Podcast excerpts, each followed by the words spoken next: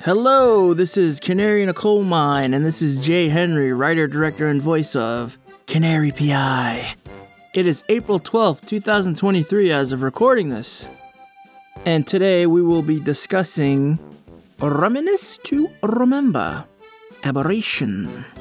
That's a that's a very fun title to roll your R's on, by the way.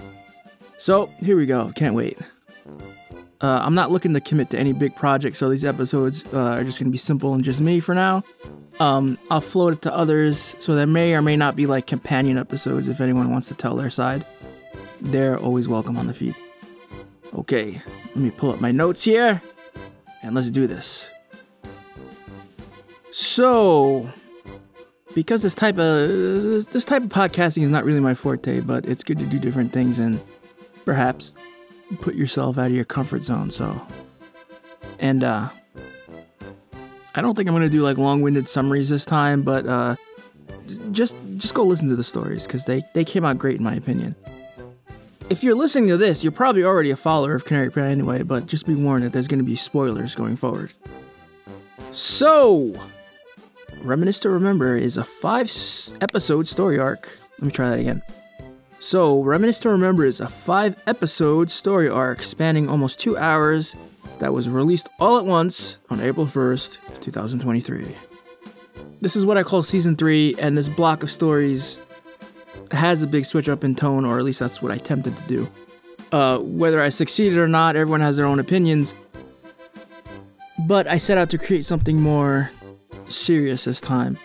Uh, more tragedy and drama and dare I say, artistic without trying to sound too pretentious. Less Abbott and Costello, less hiding behind comedy and camp.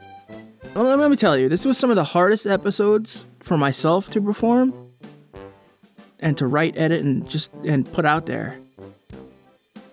But we'll get into the nitty gritty as we discuss each- each episode. So here we go, aberration. So we're talking like eight, nine, ten months ago, almost a year. So I'm trying to dig up all I can remember. And uh, also, the re- reason of doing these episodes is so I'll have a bit of a diary of things if, when I come back to this later. So hopefully, someone else will also enjoy these. Um, last time they got some hits, so I think that's the case. The farthest back I can remember of the seedling of the story was Tina Marie Sarah mentioning that she's fluent in German.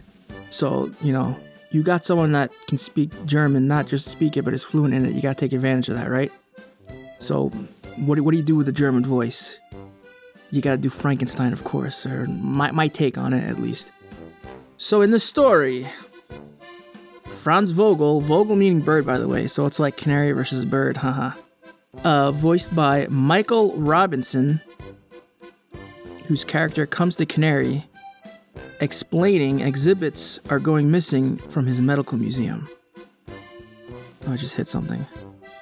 And then Tina's character named Greta von Ubel, von Ubel meaning terrible bad evil, I believe.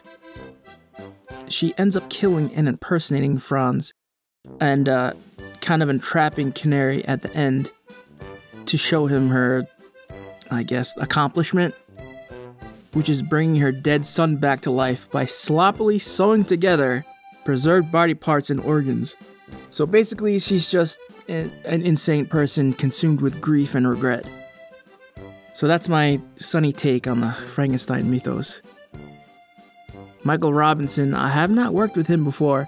Uh, I newly met him on Reddit from from a casting call. That's where I usually cast uh, do my casting calls, or at least the first wave of it.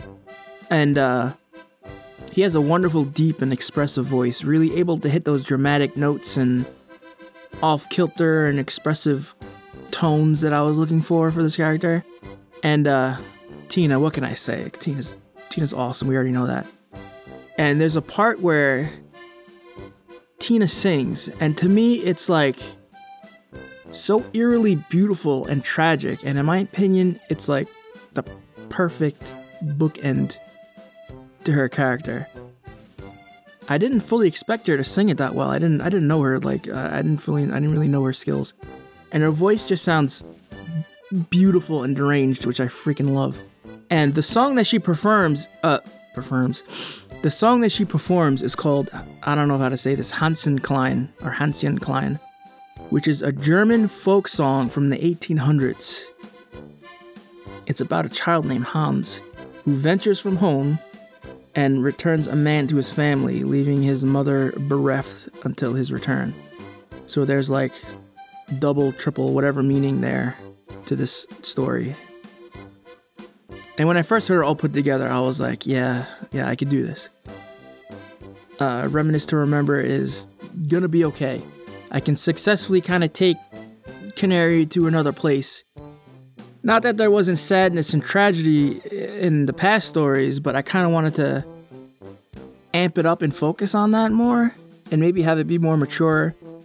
Not that there isn't some silliness thrown in there with these weird situations, but you know, it's been the silliness has been turned down a little bit. So yeah, I'm very I'm very happy with how this episode came out. And I like it being the big return of Canary. I hope it made you feel a little bit empty inside. Haha. Uh no. but uh uh also between seasons I did a remaster of the first episode entitled The Black Lotus of Mulgrave. I plan I plan to eventually do a remaster of the rest of the first four episodes. So that would be Cadavers, Phantom, and Devil's Triangle. Um, they will most likely be redone at some point. You know, you know, with more polished voice acting, mic sounds, and better production in general. Also, I have to mention this, or I really, really want to mention this. Also, I did a big crossover episode on Madison on the Air, which was fun as heck to do, and and definitely on the lighthearted side which I especially got a kick out of knowing the type of stories I was writing while I, while this was being made, this whole crossover was being made. Go check out Madison on the Air. The show is great, and the lady behind it, Chrissy Talon Sage, is beyond talented. She's such a hard worker, and she's a boss. She's a boss. Yeah, I think that's it. I think we're gonna cut it here. So this has been Canary Coal Mine discussing R2R aberration. Follow us at Twitter at rpcanarypi and rpcanary.carrd.co. That's card with two R's. Thank you, and good night.